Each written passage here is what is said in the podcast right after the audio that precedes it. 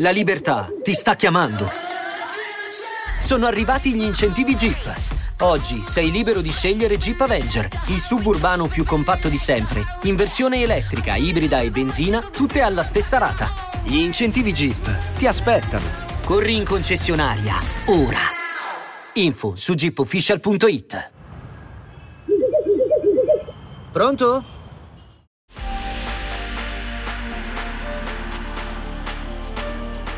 Questo è Storie di Videogame, il podcast per tutti quelli che come me non si accontentano di giocare, ma vogliono saperne di più. Vogliono scoprire com'è nato un videogame, chi l'ha creato, gli aneddoti, le curiosità. Io sono Andrea Porta e nella puntata di oggi concludiamo la storia di GTA, affrontando alcuni dei momenti più delicati per Rockstar Games. Siete pronti? Cominciamo!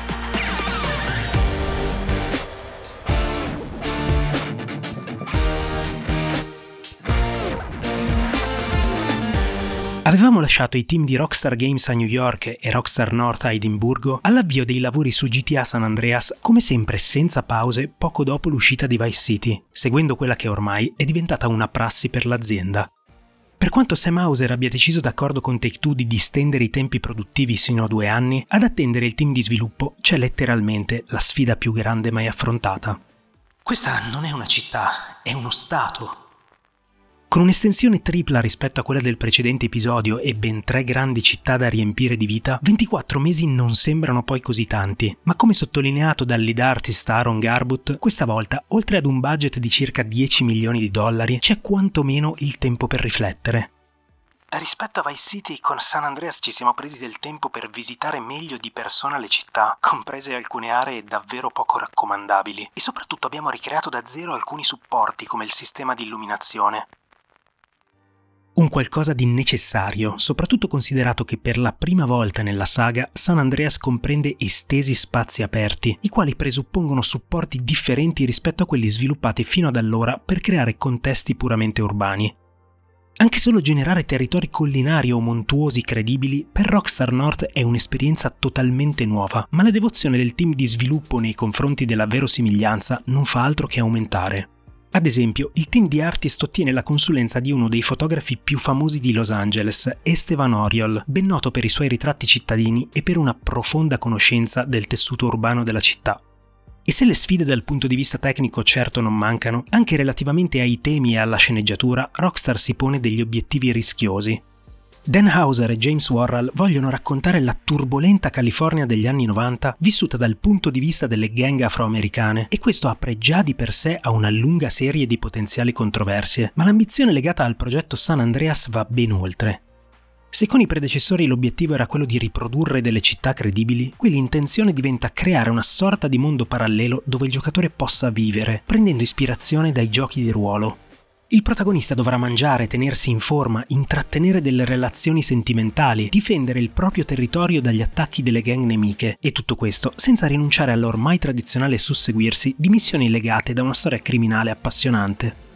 A fare da contraltare a queste caratteristiche c'è naturalmente la dura realtà delle limitazioni hardware imposte dalle console.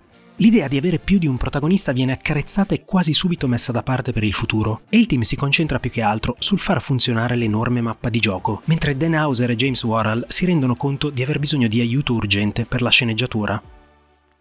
Non riusciremo mai a scrivere una storia così delicata in maniera genuina.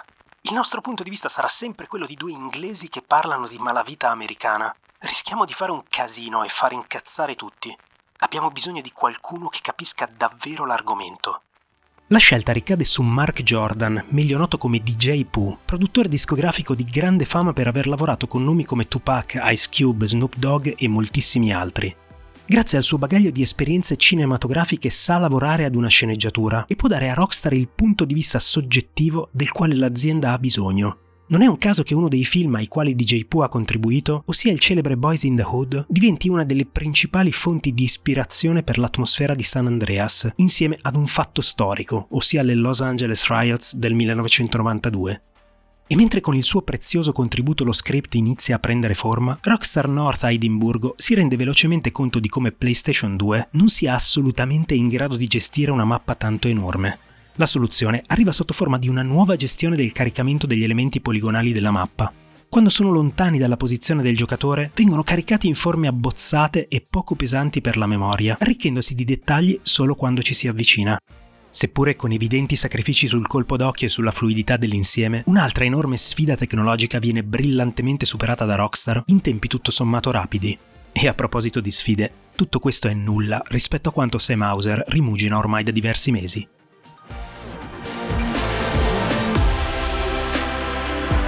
Le mie storie di videogame ti piacciono? Ora puoi sostenermi grazie al profilo che ho aperto su Kofi. Puoi trovarlo al link nella descrizione del podcast, nel profilo Instagram, oppure digitando ko-fi.com slash storie di videogame e effettuare una donazione ricorrente o una tantum.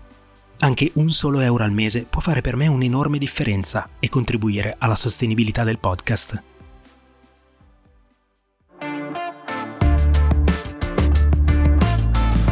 Via via sempre più ossessionato dalla volontà di infrangere nuove barriere con le tematiche mature affrontate da GTA, Sam Hauser non si dà pace.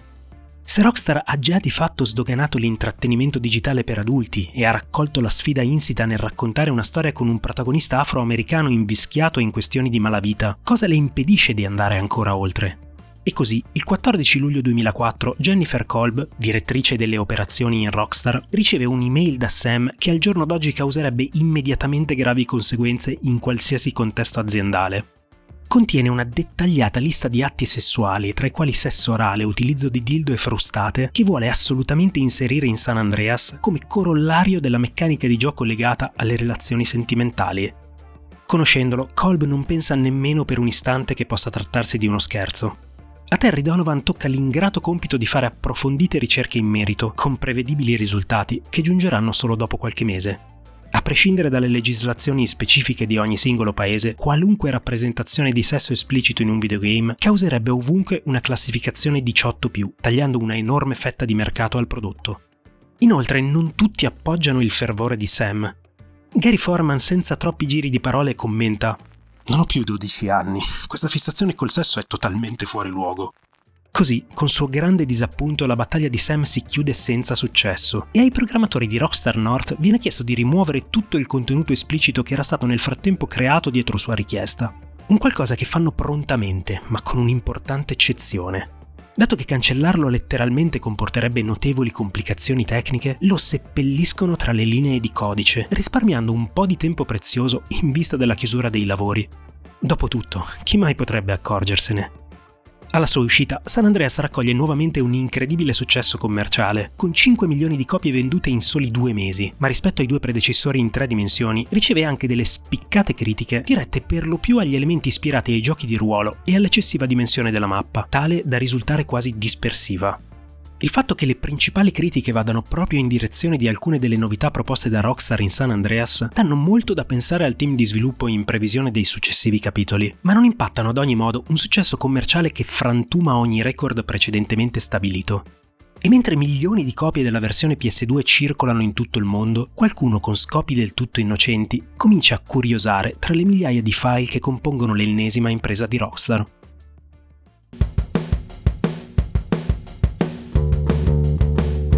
Dicembre 2004. In una gelida serata olandese, un 35enne di nome Patrick Wildenburg fissa allo schermo del PC nel proprio studio, un sopracciglio involontariamente alzato. Laureato in informatica, nel tempo libero è un appassionato esponente della comunità di modder di GTA, amatori che creano modifiche e arricchimenti al codice originale di gioco e le pubblicano gratuitamente. Tutto si sarebbe aspettato di trovare curiosando tra i file della versione PS2 di GTA San Andreas, con lo scopo di realizzare in futuro delle mod per la versione PC, ma non delle animazioni rinominate in maniera decisamente esplicita. Sex, kissing, blowjob, la lista continua. Le ha scovate per puro caso tra le linee di codice e non riesce a togliersele dalla testa. Deve esserci qualcosa sotto rivela la sua scoperta a un altro appassionato di modding che vive negli Stati Uniti e insieme si ripromettono di scavare più a fondo non appena la versione PC arriverà sul mercato.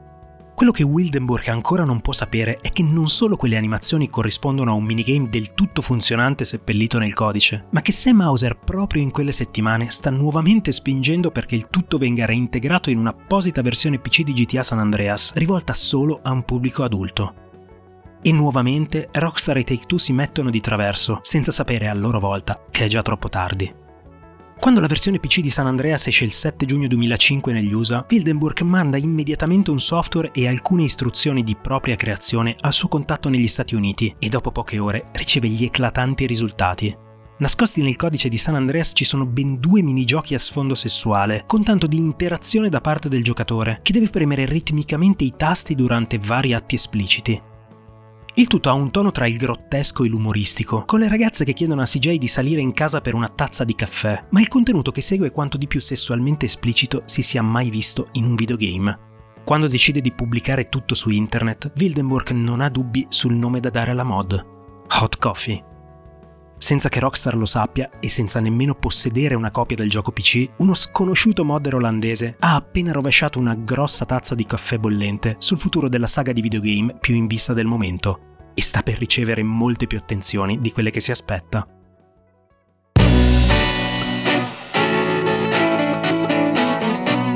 9 giugno 2005 non è una buona giornata per Sam Hauser, che si trova negli uffici di Rockstar San Diego per supervisionare l'avvio di un nuovo progetto ancora segreto, Red Dead Redemption, una sorta di GTA ambientato nel Far West. Di primissima mattina ha ricevuto la notizia che Take-Two dovrà pagare 7 milioni e mezzo di dollari in penali per aver gonfiato i propri ricavi ai danni degli investitori, ma il peggio deve ancora arrivare. Nel pomeriggio, controllando casualmente un forum, incappa in una recente mod rinominata Hot Coffee, che promette di disseppellire un piccante minigame nascosto nel codice di San Andreas. Capisce immediatamente di cosa si tratta, alza il telefono e chiama gli uffici di Rockstar a New York. La linea squilla a vuoto. Nessuno risponde né a quella né alle chiamate successive. Sam non può saperlo, ma la notizia è arrivata al quartiere generale quella mattina e il team dei legali di Take-Two ha già ordinato uno scollegamento totale. Nessuna risposta a email, telefonate, fax o qualunque altra forma di comunicazione fino a nuovo ordine. Rockstar di fatto è in lockdown. Una mail di soli tre giorni dopo prova come Sam ancora non si renda conto della gravità della situazione. L'hanno trovato, ma non è una cosa poi tanto grave, giusto? Scrive a Leslie Benzis. Purtroppo la vicenda è molto seria. La mod viene scaricata più di un milione di volte, mettendo in crisi i server del sito di Wildenburg. Neanche un mese dopo, l'ISRB, l'ente classificatore americano, apre un'inchiesta ufficiale per comprendere se Rockstar abbia violato gli accordi e se questo non bastasse, la vecchia conoscenza Jack Thompson non perde tempo per saltare nuovamente sul carrozzone, cercando di smuovere tutte le leve politiche che conosce per condannare Rockstar. Nel frattempo, il telefono di casa di Wildenburg viene assediato dalla CNN, dal New York Times, dalla ABC. Tutti vogliono un pezzo della storia e da questo momento in avanti la vicenda si fa terribilmente stressante per il modder olandese. Un camioncino di una TV locale campeggia fisso davanti a casa sua, mentre l'agenzia di informatica per cui lavora, pur supportandolo, prepara gli avvocati nel caso venga coinvolta. Nel tentativo di gettare acqua sul fuoco, pubblica sul suo sito un chiarimento nel quale specifica che sebbene i file fossero effettivamente nascosti nel codice, portarli alla luce ha richiesto delle modifiche approfondite. Il giorno dopo risponde al telefono che squilla incessantemente nel cuore della notte, convinto che si tratti dell'ennesima richiesta di dichiarazioni per la stampa, e rimane paralizzato. Pronto? Patrick Wildenburg? Siamo gli sviluppatori di GTA, Rockstar Games. Ti chiamiamo da New York. Patrick non sa nemmeno cosa rispondere. Volevamo solo ringraziarti per il comunicato di ieri. Ci hai dato una grossa mano. La chiamata si chiude senza altre spiegazioni, ma il suo contenuto diverrà più chiaro nei giorni successivi. Di fatto, da quel momento in avanti, Rockstar decide sì di uscire allo scoperto e parlare per la prima volta pubblicamente di Hot Coffee, ma lo fa a maniera sua, incolpando la comunità dei modder di quanto successo, sostenendo che le scene esplicite siano state pesantemente alterate prima di essere pubblicate. La tattica, oltre a rendere molto ostili alcuni dei più grandi fan di Rockstar al mondo, si rivela un completo fallimento. Solo una settimana dopo, l'ente classificatore americano cambia il rating di GTA San Andreas da mature a 18+, limitandone le vendite in maniera esponenziale. Per tutta risposta, i maggiori store americani, tra cui Walmart e Best Buy, rimuovono immediatamente il gioco dagli scaffali. Ma questo è solo l'inizio e ben presto la vicenda diventa politica la senatrice Hillary Clinton arriva a chiedere l'apertura di un'indagine presso la Federal Trade Commission, davanti alla quale a gennaio 2006, di propria spontanea volontà, si siede un preoccupato e stanco Sam Hauser, seguito da altri illustri esponenti di Rockstar. È una situazione da incubo. Ci sei tu con i tuoi avvocati da una parte, la commissione dall'altra, e poi cominciano a fare domande alle quali non è facile rispondere. In questa email di quattro mesi fa c'è una parola che è stata messa tra virgolette. Qual è il motivo? E altre cose del genere. Nel frattempo, decine di class action vengono aperte nei confronti di Take-Two con un conto complessivo di svariati milioni di dollari. A giugno dello stesso anno, la FTC giudica Take-Two colpevole di marketing fuorviante, senza tuttavia infliggere multe. Al fine di riprendere le regolari vendite, vengono generate nuove edizioni del gioco con il contenuto reso finalmente inaccessibile. Se questa parte della vicenda dunque si risolve, il problema rimangono le class action. Al fine di metterci una pietra sopra, a settembre 2009 Take-Two istituisce un fondo nel quale versa 20 milioni di dollari a beneficio di tutti coloro che hanno intentato cause civili, chiudendo definitivamente la lunga vicenda legale, sebbene gli strascichi personali per tutto il team siano ben più gravi e impattanti. Con Hot Coffee, la missione di ridefinire il concetto di intrattenimento per adulti si è trasformata nel peggior nemico di Rockstar, un qualcosa che va ad influenzare in maniera molto forte i toni del successivo episodio della saga.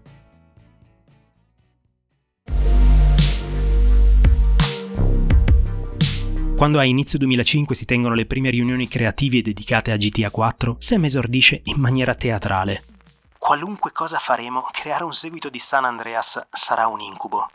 Da una parte la volontà di sfruttare la piena potenza delle nuove console per offrire un'esperienza mai vista prima. Dall'altra, aggiustare il tiro della narrazione e dei contenuti. Se il sesso si è rivelato un argomento intoccabile, di certo nessuno può impedire a Rockstar di scrivere una storia molto più matura e drammatica. In un certo senso, GTA 4 parte con obiettivi diametralmente opposti a quelli del suo predecessore, come spiegato molto bene da Sam Hauser. La parola chiave questa volta è dettaglio. Da dove San Andreas puntava tutto sulle dimensioni, GTA 4 torna a Liberty City con un unico scopo, creare la città virtuale più realistica mai esistita.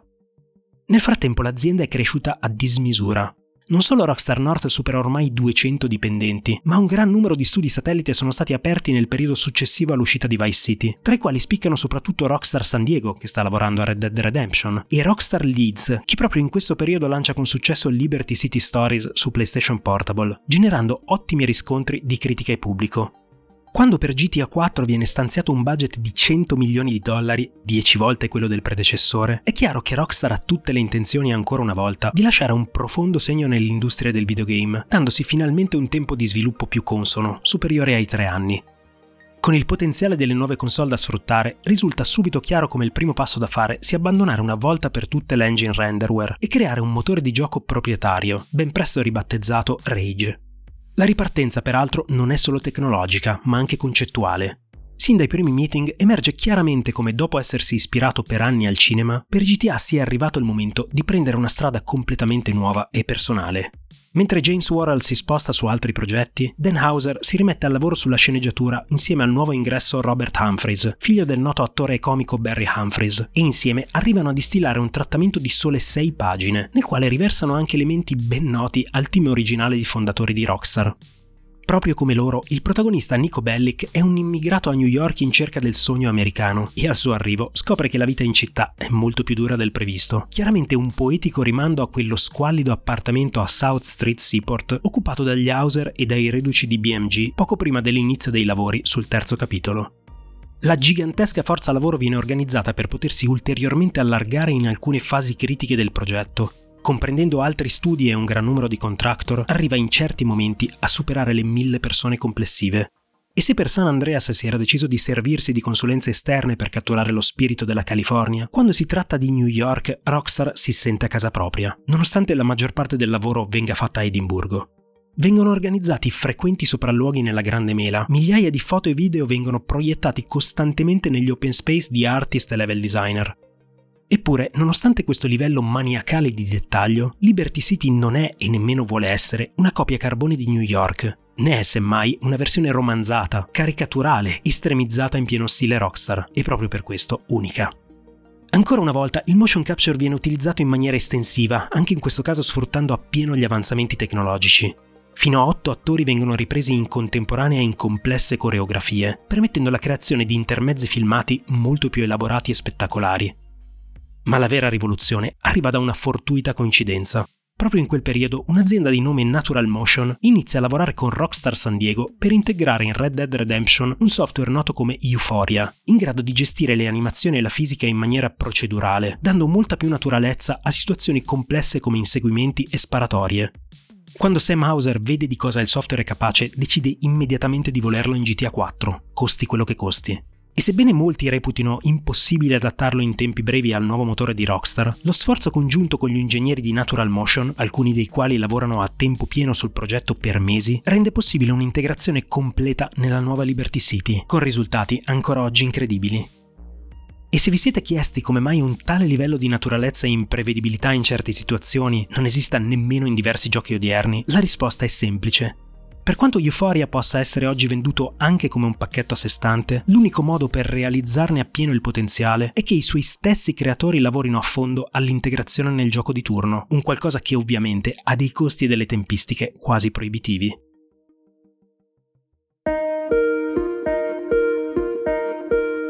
Con la potenza delle nuove console finalmente sfruttabile, Rockstar muove anche i primi difficili passi in una direzione che diventerà fondamentale per la saga, il multigiocatore online. Il sogno è da subito quello di aprire le porte di Liberty City a più persone possibile in contemporanea, ma su console il numero viene limitato a 16 per ovvie costrizioni hardware.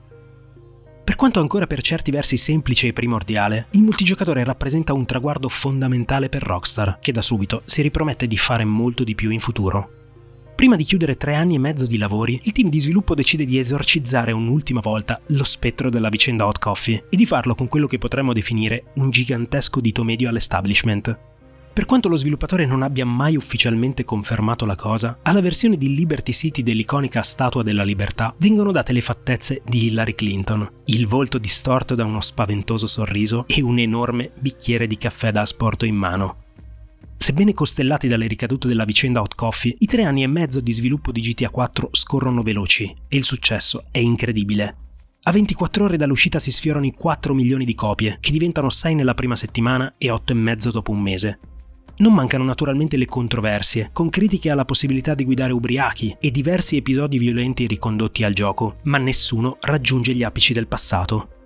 Persino le campagne di Jack Thompson sembrano perdere in efficacia, man mano che il collegamento tra cronaca nera e violenza nei videogame viene smontato da sempre più studi autorevoli. Jack perderà definitivamente la possibilità di esercitare come avvocato nel 2009, in seguito ad uno scontro con il sistema giudiziario della Florida. Non è un caso che l'ultima espansione di GTA 4, The Ballad of Gay Tony, mostri toni molto più leggeri, quasi come se Rockstar si fosse finalmente liberata di una spessa coltre di ombra.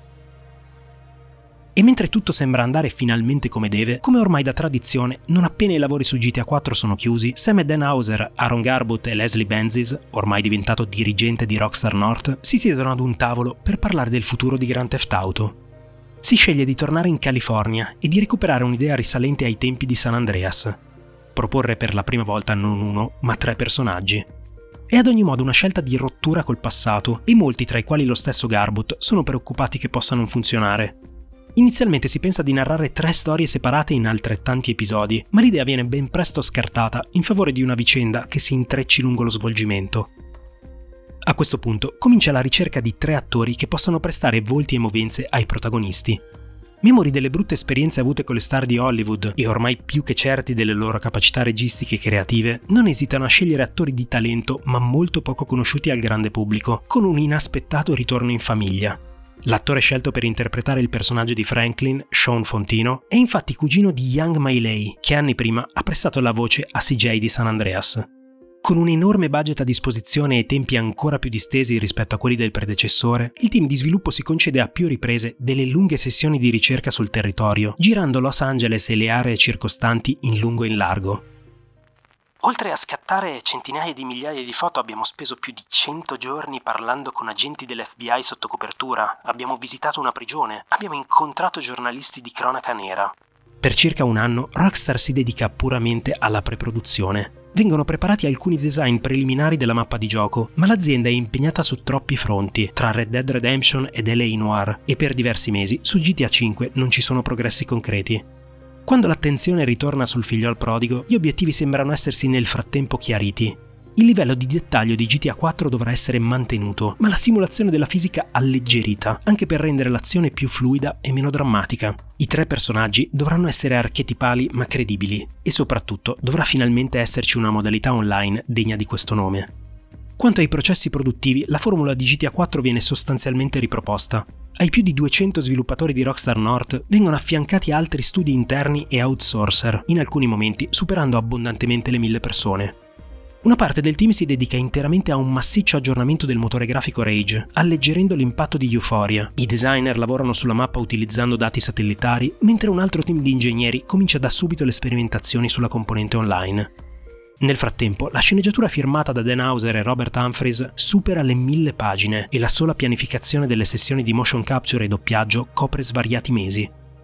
Per quanto rappresenti una sfida piena di incognite, soprattutto legate al deciso cambio di passo verso un'azione più veloce e immediata, lo sviluppo di GTA V rappresenta per Rockstar un lavoro più metodico rispetto ai precedenti, se GTA 3 rappresentava l'esordio delle tre dimensioni, Vice City un consolidamento di queste ultime, San Andreas il mito della libertà assoluta e GTA 4 un ritorno a un maggiore focus con note dark, GTA 5 rappresenta forse la massima espressione di quanto Rockstar ha da sempre desiderato fare con il brand, finalmente più libera da pulsioni interne e pressioni esterne.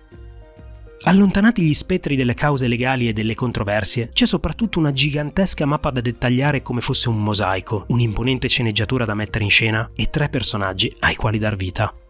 Alla sua uscita il 17 settembre 2013, Grand Theft Auto 5 spazza via ogni previsione degli analisti, arrivando a generare un miliardo di dollari di fatturato in tre giorni e stabilendo così un assoluto record di profitti per un prodotto di intrattenimento, di record ne infrangerà molti altri negli anni a venire e la critica lo spedisce dritto nell'Olimpo dei giochi meglio recensiti della storia. Quello che Rockstar non può prevedere è che al di là dei successi di critica e commerciali, nel bene e nel male il più grande lascito di GTA V sia destinato a essere la componente online, inizialmente criticata in quanto priva di contenuti e poi espansa senza sosta a suon di duro lavoro e investimenti economici. È una delle ragioni dell'insospettabile lunghissima vita del prodotto e il fatto che oggi possa essere acquistata separatamente dal gioco principale la dice lunga sul suo successo. Non bastassero gli straordinari numeri di utenti ancora oggi attivi ogni mese a dieci anni dalla sua uscita. Non c'è dubbio sul fatto che Rockstar abbia precorso i tempi in maniera straordinaria, inizialmente inconsapevole rispetto alla successiva esplosione di mondi online persistenti. Il potenziale di GTA Online è emerso solo nel tempo e ha profondamente cambiato gli obiettivi e le prospettive dell'azienda, a partire dalla cancellazione di una o più espansioni alla modalità singolo giocatore, a più riprese discusse da Rockstar e poi sparite dal radar. Potrebbe non sorprendere che come valso per i capitoli precedenti, anche GTA V non si sia salvato dalle controversie, sebbene di natura ben differente dal solito. Per quanto abbia goduto di tempi di sviluppo più diluiti rispetto ai predecessori, dopo la sua uscita sono state rese pubbliche diverse indiscrezioni sulle difficoltose condizioni di lavoro nei vari studi di Rockstar, tutti accomunati da orari di lavoro ben oltre illecito e illegale. Come confermato da indagini e interviste condotte anni dopo, per molto tempo Rockstar si è divisa tra chi ne ha abbracciato la cultura, la netta gerarchia e i folli orari di lavoro pur di mettere la propria firma su videogame amati e attesi da decine di milioni di giocatori, potendo poi contare su bonus monetari a chiusura di ogni capitolo, e chi invece ha cercato di resistere a un sistema che riteneva sbagliato e ha finito per andarsene. Dopo aver rotto con grandi sforzi collettivi la barriera delle tre dimensioni, quella di Rockstar è diventata una folle corsa a rotta di collo da un capitolo all'altro, senza mai un momento di pausa, e soprattutto con obiettivi sempre più sfidanti in termini di dimensioni delle mappe, complessità della simulazione e qualità della narrazione. Se da un lato i risultati raggiunti da ogni capitolo non possono che impressionare, i numerosi report sulle effettive condizioni di lavoro in azienda fanno capire come le bellissime città virtuali siano state costruite a caro prezzo personale da parte di molte delle migliaia di persone che hanno avuto modo di contribuire negli anni e che certi aspetti adolescenziali della cultura dell'azienda non siano cambiati nemmeno in seguito alla sua vertiginosa crescita. Solo a partire dal 2018 Rockstar ha avviato una ristrutturazione interna i cui effetti sono stati esplorati in un'inchiesta di Bloomberg firmata da Jason Schreier, frutto di interviste dirette al team di sviluppo. Tra questi si cita l'aumento del numero dei producer, l'allontanamento di figure problematiche, un generale cambio di cultura, orari di lavoro che rientrino nei limiti imposti dalla legge e adeguate compensazioni per gli straordinari.